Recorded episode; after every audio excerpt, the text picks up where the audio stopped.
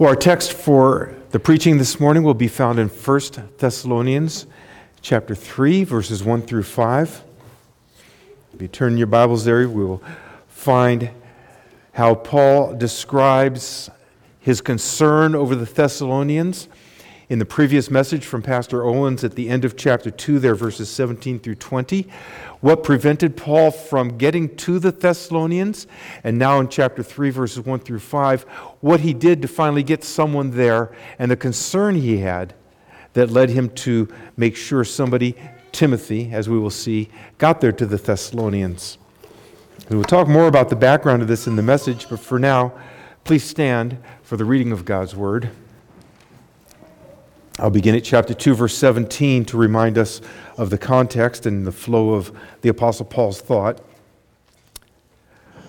But since we are torn away from you, brothers, for a short time, in person, not in heart, we endeavored the more eagerly and with great desire to see you face to face, because we wanted to come to you. I, Paul, again and again, but Satan hindered us. For what is our hope or joy or crown of boasting before our Lord Jesus at his coming? Is it not you? For you are our glory and joy. Now, the text for this morning begin at verse 1 in chapter 3. Therefore, when we could bear it no longer, we were willing to be left behind at Athens alone. And we sent Timothy, our brother and God's co worker in the gospel of Christ, to establish and exhort you in your faith, that no one be moved by these afflictions. For you yourselves know that we are destined for this.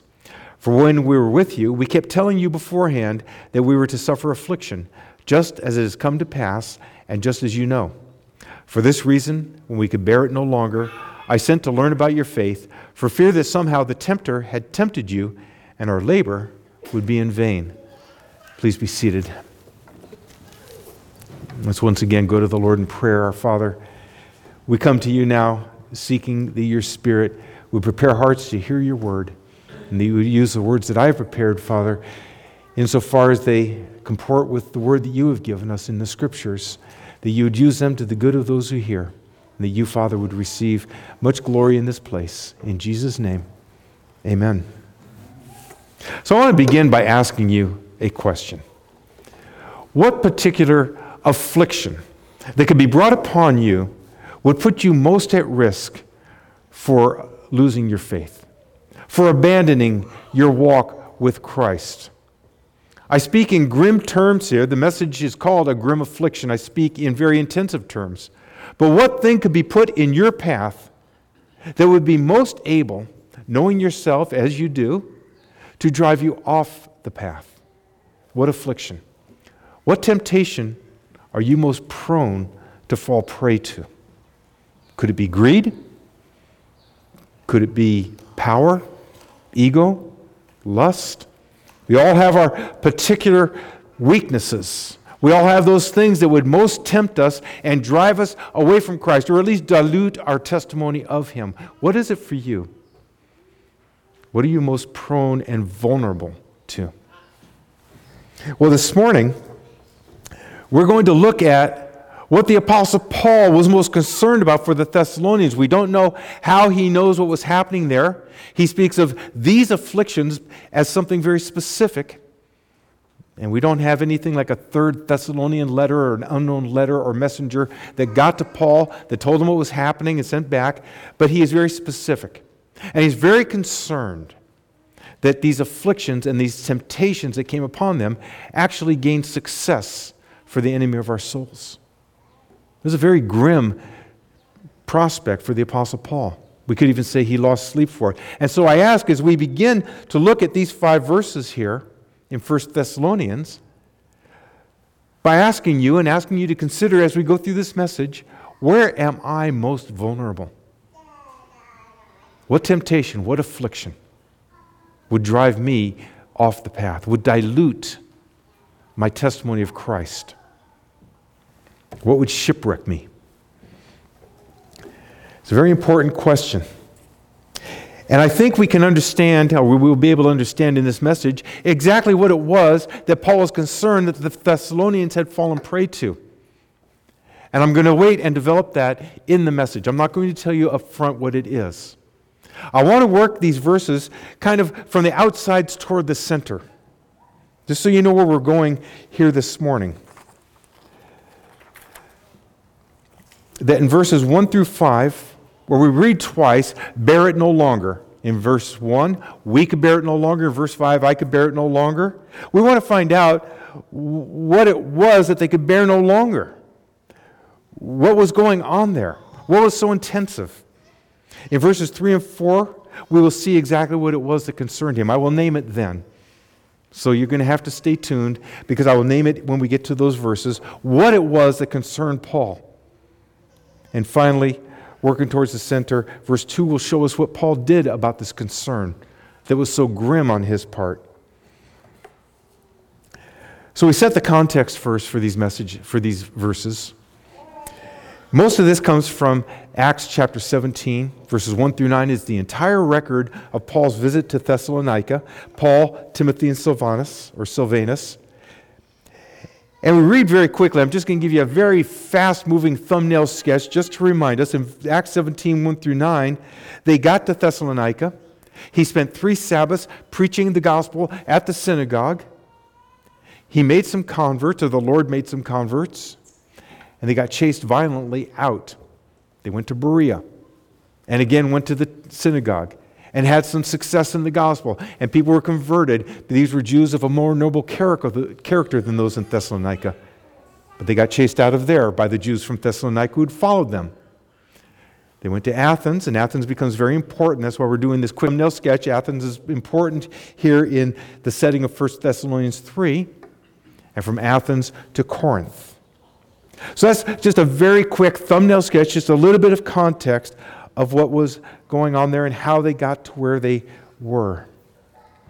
Lacking in detail, but it serves a point that we need to establish before we actually jump into our verses. And there's a question here when Paul says in verse 1, we could bear it no longer. Verse 5, I could bear it no longer. Was Paul alone in Athens? Who is the we and who is the I? And we says, we could bear it no longer. We were willing, willing to be left alone in Athens. This isn't getting us too close to what the actual temptation was and what it is I'm asking you to look to your hearts about, but it becomes fairly important in understanding the verses. That's why I'm taking a little time with it here this morning. Was the I in verse 5 the royal I? Or was that how he used it in verse 1, excuse me. For instance, when I say we preached on something a couple of weeks ago, I mean myself. Is that the way Paul is using it here? Well, I'm going to spare you the details of my detailed analysis, but when I came up with my idea, I found myself in line with no less an authority than William Hendriksen well known, well regarded commentator. And he wrote that the we alone, in light of the context, probably means Silvanus and I without the valued presence of Timothy. So we, in verse 1, and alone means Paul and Silvanus when Timothy had been sent away. And in verse 5, where Paul repeats verse 1 by saying, I could bear it no longer, he's adding his personal and apostolic credential to the grim danger the young Thessalonian church was facing and what Timothy went there to correct. So, with that background and understanding the intensity of Paul's concern, we can now go into our verses. And we're going to look at verses 1 through 5 first. Therefore, when we could bear it no longer, and then verse 5, for this reason, when I could bear it no longer. Now, what is it that they're concerned about? What is it that he could not bear any longer? What he couldn't bear any longer was not knowing the condition of the Thessalonians' faith.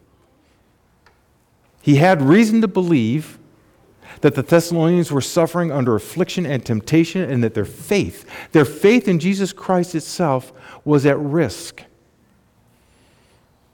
this comes from verse 2, 17 through 18. When we were torn away from you, brothers, that's Acts 17, verse 10, when they were torn away from the Thessalonians. For a short time in person, but not in heart, we endeavored the more eagerly and with great desire to see you face to face because we wanted to come to you. I, Paul, again and again, but Satan hindered us. Now, Pastor Owens pointed it out last week when he preached from verse 2, 17 to 20, that when you see where your enemy puts his attention, then you know where to put your own attention. Paul, with his prior experience and his direct inspiration of the Holy Spirit, he knew that it was the devil himself who impeded their return to the Thessalonians. And so the urgency to go there, to bring reinforcements, if you will, was raised higher and higher, it was more intensive. Paul, from his experience, Paul, from the inspiration of the Spirit, Paul, through all sorts of means, knew that they were under a severe and a grim attack. And he could not bear any longer to not know how they were doing under that attack. The word for bear can mean to endure, to hold up under something, but it comes from a word that they use for ships. Ships that could bear up under the conditions of the ocean and not let the water in. Paul and his team could no longer, no longer hold back this flood of concern, if you will, for the Thessalonians. And remember, it's the Thessalonican faith that is at risk here. This is what is concerning Paul. This is this grim danger that he is seeing. And wonder immediately have you ever known someone whose faith is in a crisis? Someone who's struggling with something has come to you, or maybe you've heard of them through other means, and they're in this crisis. They're in a position that you don't know which way they're going to go. Are they going to stay with Christ? Are they going to apostatize? What's going to happen? And it is such a crisis. They are in such a state. Perhaps they're getting a divorce. Perhaps they've lost a job. Perhaps they are bankrupt. All sorts of things that we could hear about. And not knowing where that loved one is with Christ and how their faith is holding up can put us in the kind of intense mo- mood that Paul was in here. It should, I would suggest it really must, if we really care and love that brother or sister.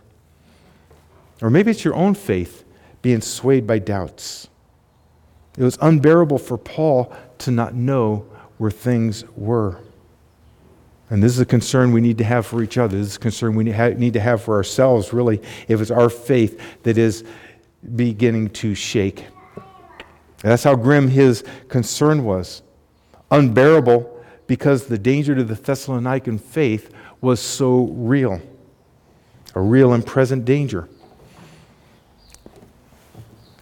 So, we understand from these two verses, just from verse 1, we could bear it no longer.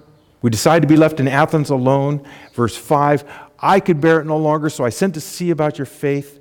Just understand here that Paul, the apostle, Paul, who wrote something over half of our New Testament, Paul, under direct inspiration of the Holy Spirit, has this grave concern for this affliction, for this temptation that's come upon the Thessalonians.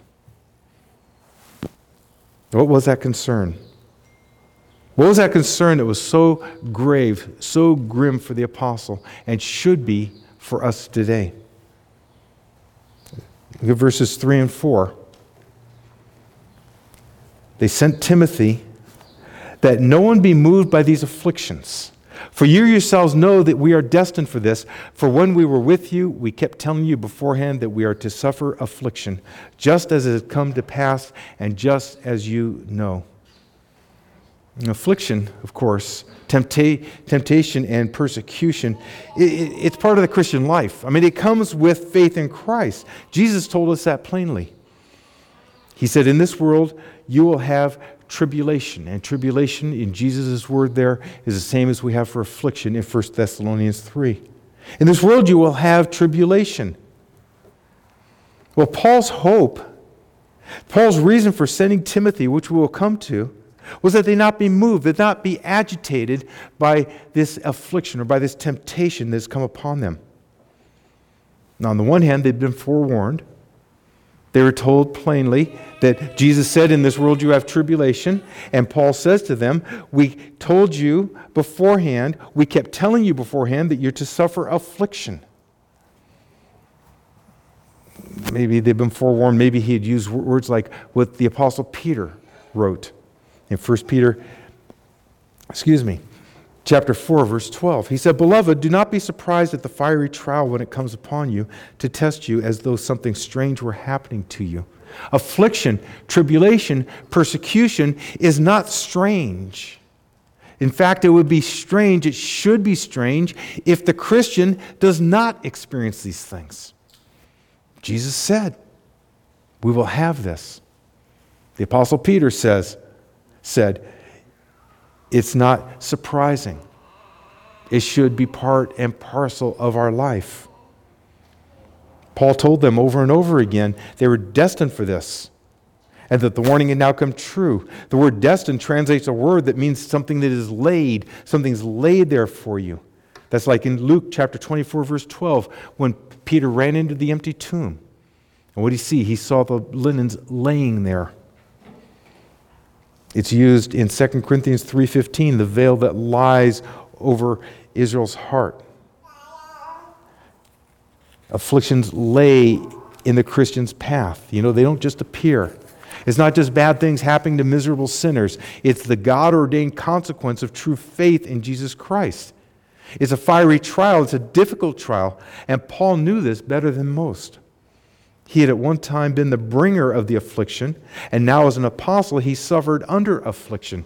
He told them again and again that these things are destined for you. They're laid in the path. So you're going along and you're moving towards the heavenly city, like in Pilgrim's Progress, and there it is in your way. There's no way to get around it and stay on the path. There's a chasm on one side, there's a river on the other side, and there's the affliction laid in your path. Not just something that got dumped there. A God ordained affliction that is part of the Christian life, part of the growing in the Lord, part of proving God's word is good and powerful. They can't be avoided, not just bad things happening. It's the God ordained consequence of true faith in Jesus Christ. It's the fiery trial, it's a difficult trial. And Paul knew this better than almost anyone. And this should comfort us, shouldn't it? To know that these trials, these afflictions, these temptations are not just stuff that happens randomly, that is moving towards a purpose. It was placed in our path with a purpose to glorify God as we, as sinners, mortify the sin that the affliction has revealed in us. And then we're able to move through it and keep moving towards Christ. That should be a comforting thought.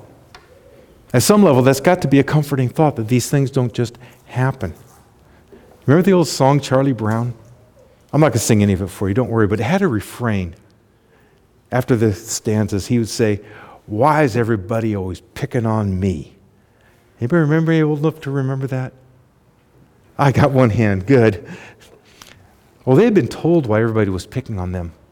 Paul told them again and again, we tell you again and again, why are we being picked on? Why are we being afflicted? Why are we being tempted? Why persecuted? It's because of Christ. If your faith in Christ is real, genuine, if God has given you salvific, as we say, faith, true faith to believe, repentance unto salvation, then you're going to be afflicted. You're going to be tempted. And these temptations, these afflictions should cause great concern, not only for ourselves, but for our loved ones around us, as they did for Paul. Why does the world pick on us? Well, it's because of Christ. Because the world cannot stand losing its members to His grace, to His righteousness. The conviction that it is when someone turns to true righteousness and holiness and repents of their sin. Because to repent of our sin says, I no longer want to be what I was which is what everyone else was. So it's a conviction to them, and they cannot stand it. They don't like losing their members for that very reason. It's the reason righteous Lot was hated by the men of Sodom. It's because he stood for something. It's because we stand for something. We stand for someone better, not ourselves, but for Christ Jesus, whose spirit convicts the world of sin, of righteousness, and of judgment. God willing, your spirit has been so convicted. But what was it they were going through? I've been holding off telling you exactly what it was that it was going through. What was this grim affliction that caused Paul so much concern? He said, I couldn't bear it any longer. I couldn't keep the flood out anymore. We couldn't stand it. I was willing to send Timothy. We were willing to be alone in dangerous territory because we had to know how you guys were doing. Were you holding up? What were they going through? And what this morning does this scripture tell us is the most deadly or potentially deadly attack against our faith, against your faith? Well, it's all in that word in verse 3 moved. It's all in that word that no one be moved by these afflictions. The idea that they might have been moved off the bedrock of their faith, which afflictions can do. But what was this thing? Was it they was afraid they'd be moved, they'd be moved off their faith by something like their families being dragged away and put in prison, or them being or losing their jobs, their homes, perhaps being put to death. And Paul's saying, I'm really worried that that's going to make you repudiate Christ. I'm losing sleep over that. Well, it wasn't that. That's not what the word moved is about. It wasn't them losing jobs or friends because of their faith. With the apostle and his companions out of the way, the devil began his attack against the Thessalonians in earnest. Paul knew this. He afflicted them, just as Paul had warned, and this is the grave affliction. It's grave because it's hard to identify, it's grave because it's hard to resist, and this is what caused Paul no end of worry. Well, what is moved? What is this word I've been kind of building up towards, and I want you to be so careful of as we walk through this world and try to be more and more like Christ every day? Well, moved is used only here in the Bible, this one place. It's the only place we find it. And the word means to flatter, to disturb, to agitate. To flatter, disturb, or agitate. And agitate is probably mostly what Paul meant. One be agitated by these afflictions. Now, why is this? Now, here's more interesting facts about this word moved. It harkens back, it came originally to mean a dog vigorously wagging its tail. I'm not kidding at all. That's what the word meant. It came to mean agitated, moved, disturbed, but it's originally a dog wagging its tail. And that then became known or became the word for flattery. Now, think about this for a moment. No one be moved originally a dog wagging its tail, or no one be flattered. And this spoke to me. As I studied this and I was trying to figure out exactly what it is that Paul was so concerned about, can we know what it is? Can we know what to warn ourselves about? Well, yes. Flattery. You know, we have a dog at home named Tucker. Many of you have seen our dog Tucker. He's part poodle, part Afghan, part Cocker Spaniel, or some combination of thereof. But he's 100% love. He loves everybody. And he's that dog, I think, that is meant in this word. That's the picture we have. You come into our house, and that dog's going to come up to you, and you're not going to feel threatened at all. Why? Because he likes you. Are you a person who can pat him on the head? You're his guy. He likes you. Whatever you are, whoever you are, Whatever you've done, if you like him, he likes you, and you're the greatest. And I think this is something of a picture of what Paul meant when he says he was afraid, he was concerned. He couldn't stand anymore not knowing whether this particular temptation, affliction, this attack by our enemy had had success, that they'd been flattered. Unless you think I've gone off the rails on this, I check myself against again William Hendriksen, well known, highly regarded, especially in Reform circles, commentator. Now, he wrote this The danger was very real that those who were already being oppressed would be beguiled. Their former friends, acting as agents of the devil, taking advantage of Paul's absence, would try to woo them back to the idols that they had forsaken, is the idea here. And Hendriksen goes on, he puts it like this We can fully understand how it was you were led astray. Excuse me. This is what he's positing that the Thessalonian pagans were saying to their former friends who are now Christians. This flattery. They would say to them, to woo them back, to flatter them back, to be a tucker wagging his tail, saying, We really like you, come on back. You're really good the way you were, come on back. We can fully understand how it was you were led astray by those enthusiastic foreigners, but their sudden departure proves that they are not concerned for you at all. Rejoin our ranks, the ranks of those who have always admired you, and will promise you that we'll never mention the subject again. Now, can you see the Apostle Paul's concern? Can you see why he said we can't stand it anymore, not knowing? Why? Because this sort of an attack against your faith can be so effective. It panders to the ego, it panders to the me. It says, I can, or I did. Oh, here's our dog Tucker, wagging his tail, just loving you because you're great. You're worth loving, no matter what you are, no matter who you are, no matter what you've done. This is the flattery, I think, that Paul is so concerned about for them. And we should be so concerned about for ourselves. Where does this come from? Well, chapter 2, verse 18, we read, it comes from the devil. It is demonic, it is spiritual warfare. And this alarmed Paul. Flattery is what alarmed him. That they'd be flattered away from Christ was so real a possibility that he couldn't bear not knowing.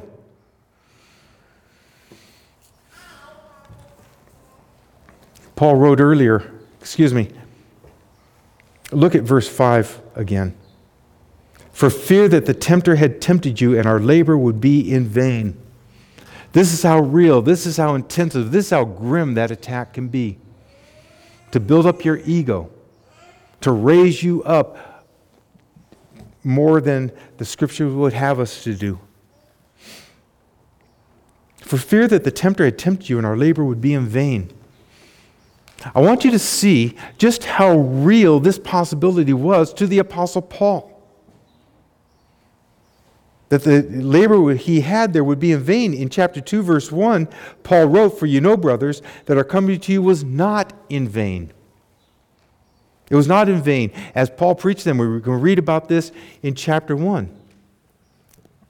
For we know, brothers, verse 4, loved by God, that He has chosen you because our gospel came to you not only in word, but also in power, in the Holy Spirit, with full conviction. And you know our coming to you was not in vain. And now He says, for fear that our coming was in vain. What's going on here? Think of how real the temptation is. Think of how real this affliction is and the danger that it posed. The title here, Tempter, is only used here and again in chapter 4 and verse 3 of Matthew, Matthew's gospel. And when the tempter, the devil, Satan, came to tempt none other than Jesus Christ.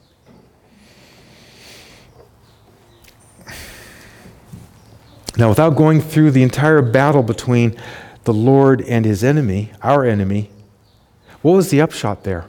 The upshot was that the the enemy, that the Satan, tried to tempt Jesus into following an easier, easier course in accomplishing God's will. Something like, you know, you're so great, Jesus. You're so powerful. You're the Son of God. Hey, you know, if you're hungry, why don't you just turn this rock into bread? Because you can do it. You're great, aren't you? It'd be a little easier way, wouldn't it? Well, no, Jesus wouldn't do that.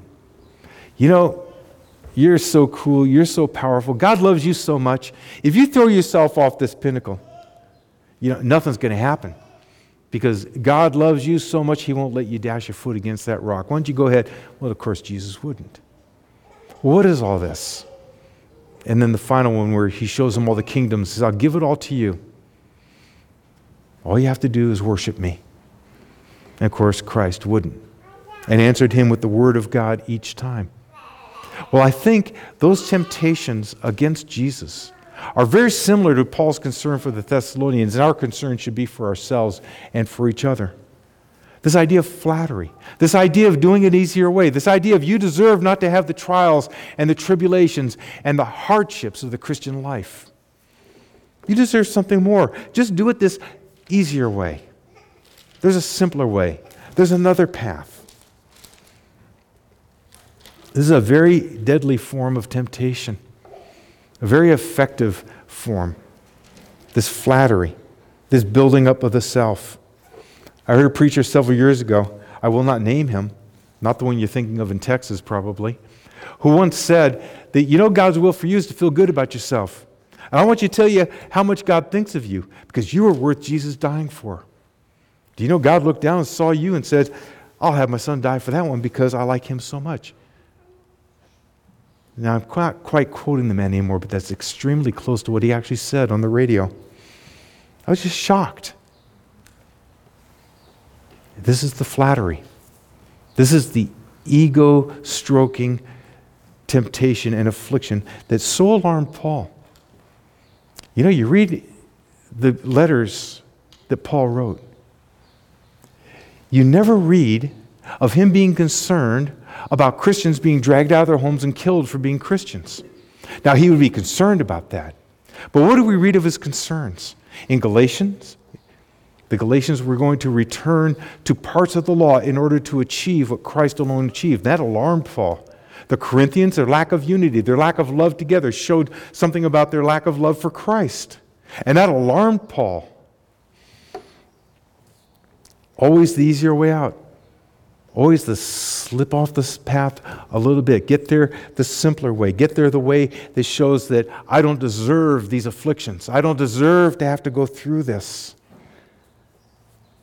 I think this is one of the most intensive ways that we get knocked off the path.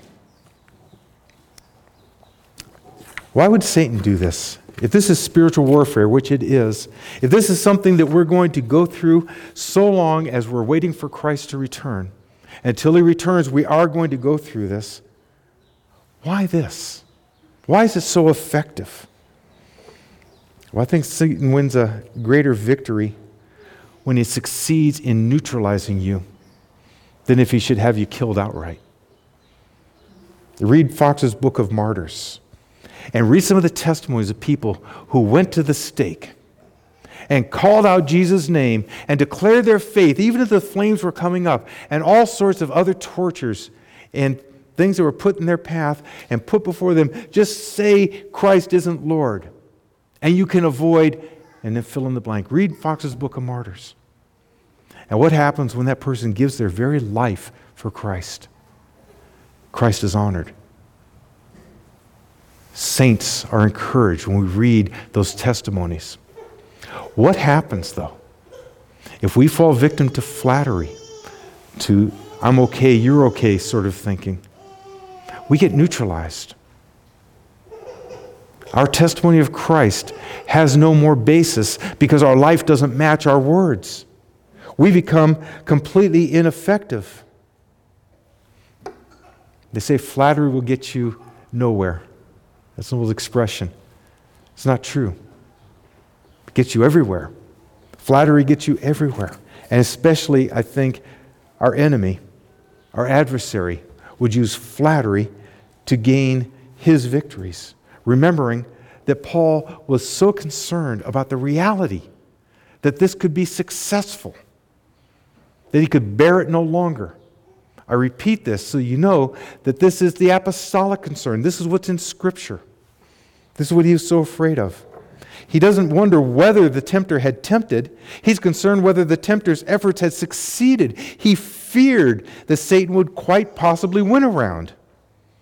Now this is Paul who wrote in Colossians 2:15 that Jesus disarmed principalities and powers. He made a public spectacle of them. He triumphed over them in it, in the cross. Jesus won. And Paul knew that better than almost anyone. Matthew 12:29 where Jesus binds and plunders the strong man's house as Jesus coming in, binding up Satan and plundering of you and me. Paul knew this. John 16, 33. Jesus says, But take heart, I have overcome the world. Paul knew that one too.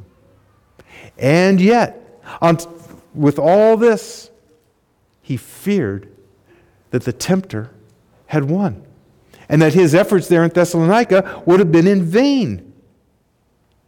Paul believed in Jesus' victory. As God willing, you believe in Jesus' victory.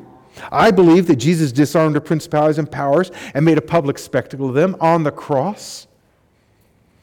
And yet, the Apostle Paul, believing in that victory, also feared Satan's success so much that he could bear it no longer. Flattery comes in subtle forms.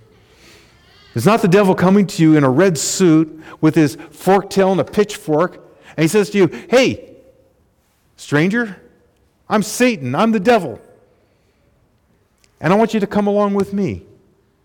Where do you want me to go? Oh, into, into eternal torment. I want you to forget about repentance, and I want you to come to a lousy place that forever and ever and ever you're going to suffer for your sins. He doesn't do that. What does the Apostle Paul say? That he comes as an angel of light. Can you see Tucker? Now, our dog's a nice dog, and dogs don't have souls. But can you see Tucker coming up? He's just saying, Hey, I really like you, and you're really worth liking. And you're really good the way you are, and on and on and on it goes. And we flatter ourselves. And our testimony gets more and more diluted. The Apostle Paul could bear no longer to know if this had not been the case with the Thessalonians. How do we flatter ourselves? You know, the first thing you might think is, I can't get over how grand I am. I just can't get over the fact that I was so worth saving that God sent His Son to save me. He looked through the annals of history and said, There's one I've got to have in heaven. Well, nobody actually says that. But we can build ourselves up. We can flatter ourselves, and we can hear flattery, like the preacher that I quoted earlier. Well, that's the obvious one. But then there's another form of flattery that I think is more insipid, that I think is more subtle, that I think is even more damaging. We think how bad I am. I'm just a lousy, miserable sinner who deserves forever to suffer before the Lord. We look at Jeremiah chapter 17, verse 9. The heart is deceitful above all things. Oh, stop. That's me. I've got a new heart, so I believe in Jesus Christ. But my heart's deceitful above all things. I can't know how bad it is, how terrible I am. On the one hand, if we're pumping ourselves up and saying how grand I am, it's like saying God had to reach down from heaven to pull me up because I was so worth pulling up. If we go the other way, we flatter ourselves by saying, you know, I've become so bad that Christ from the cross couldn't pull me up. He didn't do anything for me. You know, they're both over optimistic on the power of self. And they're both a form of flattery. And there's a balance that we have. While we were yet sinners, Christ died for us, the godly for the ungodly. That Jesus Christ, He is the Holy One of God, He is the righteous one. And it's by Him and by faith in Him, by the faith that He gives to believe the gospel of Jesus Christ, that He died for your sins, that you're saved and not of yourselves, it says in Ephesians 2 8. But it's the gift of God so that no one can boast. We think of how grand we are, it's pretty obvious how bad that is. Remember, too, that when we constantly beat ourselves down, if all we want to remember is I deserve a worm that never dies, to be tormented forever, it's as if we're saying that I'm so bad that Christ's cross couldn't even save me, which is just another side of the same coin of flattering ourselves in the more positive, traditional sense. I think either way, the Apostle Paul was alarmed. Because either way, whether you're up here saying how grand I am or down here saying how bad I am, I think we're overemphasizing the power of self. And this is flattery. This is what alarmed the Apostle Paul. The most dangerous attack on your faith is not always the obvious one. It's not the Gestapo kicking down your door and yanking you out into direct torture and persecutions. No, it's the more subtle one. It's not the do this or die. It's not the deny Christ or I'm going to kill you. But it's more lift up yourself Be careful of the subtlety of our enemy. Be careful of anything that puts you as stronger than the cross. And I say this in a Reformed church. My heart breaks sometimes for Reformed believers that can't get over how bad they are and can never put the were there, how bad I was. Because now, by Christ's sacrifice, by God's mercy, not saying I've become worth more, not saying I'm qualitatively better, but God sees you how? He sees you as in Christ Jesus. Jesus in chapter 17 of John prayed that they would, ha- they would know the love that they, God has for them, just as you, He has for Him, His Son. A straight line. Does this pump us up? Does this make us better than we are? No. It gives us the balance. While we were yet sinners,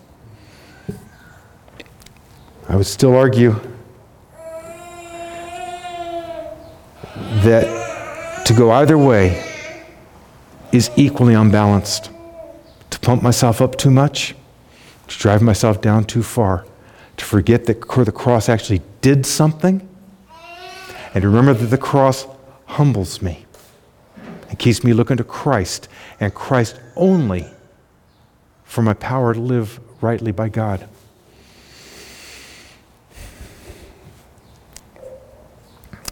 Remember just how real this was to Paul.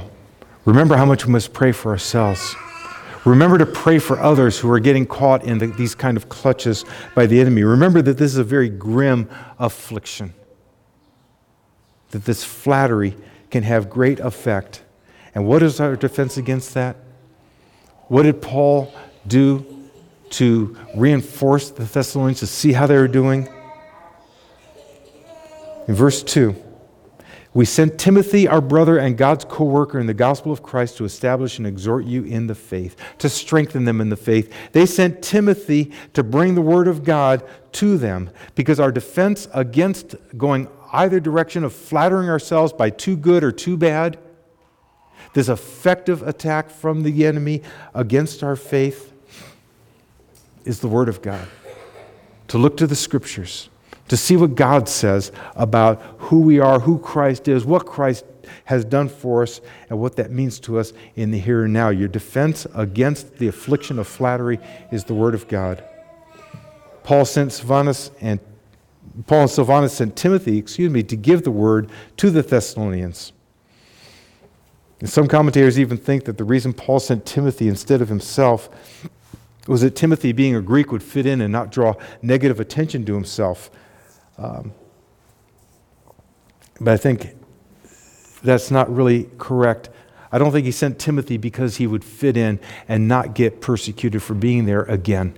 They were chased out. The Thessalonians knew who they all were. Timothy went into enemy territory. Paul would not have sent someone who was not up to the task. He was so concerned for the Thessalonians, he sent God's co worker, someone working alongside God, as it were, in the gospel, someone who had been tested in the fire of persecution. He was there in Philippi, he was there in Thessalonica, he went to Athens, he went to Corinth. No, he sent the word of God from a tough, seasoned veteran. And if we read the scriptures, and Timothy seemed to be a bit retiring, Timothy had that problem with his stomach, and he to take a little wine in his water. Remember that Timothy was really tough as nails. And remember that when the word of God is being proclaimed to you, it's not the outer man you need to see, but you need to hear the word of God as it's being proclaimed to you rightly from a man of God. Whether Timothy was impressive in appearance, Paul himself said he wasn't impressive in, in appearance or in speaking. Timothy was the one who went to this area where Paul was certain Satan was attacking the Thessalonians. So that's just a short defense of Timothy here, who I don't think is a shy and retiring guy. I think he was a tough evangelist who knew what he was doing. Paul wouldn't have sent him if he wasn't convinced that he could do this. And when we get to verses 6 through 10 next week, we'll see the results that Timothy had there, the report that he brought back to Paul, which those of you who've read through Thessalonians before know it was a positive report. Well, the Bible doesn't beat us down with constant reminders of how unworthy we are. That's flattery on one side. He says, For while we are still weak, and at the right time, Christ died for the ungodly. For one will scarcely die for a righteous person, or that perhaps for a good person one would even dare to die. But God shows his love for us that while we were still sinners, Christ died for us. So, what do we learn here? We learn that flattery is a grim affliction. We learn that it's most, among the most effective ways of neutralizing our testimony of our faith in Christ Jesus. It's like kryptonite against Superman. We learn that the possibility, the bad things that could happen, should we allow the flattering affliction to take hold of us, is a very real thing. Brethren, let's pray for ourselves. We must pray for each other. We must understand that the apostle and so we must be. But the apostle was so alarmed by the possibility of them succumbing to this affliction that we must be too. We must learn to pray against the devil's schemes as against an enemy who is real and knows his business. We must pray as Abraham prayed in Genesis 18 for the city of Sodom. He prayed as though he could change God's mind. Well, God's counselors are set from before the foundation of the world. I think Abraham knew that, and yet prayed as though he could do something about what was happening there. Pray as though these afflictions are real. Pray as though they could have real effect. And pray as though our tempter, our enemy, the enemy of our souls, could have that success. Pray this even knowing that Jesus ultimately won the victory. Amen. Heavenly Father, thank you for bringing us together and thank you for your word. And we pray, Father, that we would be ever aware of this grim affliction, this grim possibility of what flattery can do. We would always watch to our souls and look to Jesus Christ and be humbled by him. And by your Spirit, Father, always have a realistic view of self and most importantly of Christ Jesus and his work on the cross. For we ask it all in his name. Amen.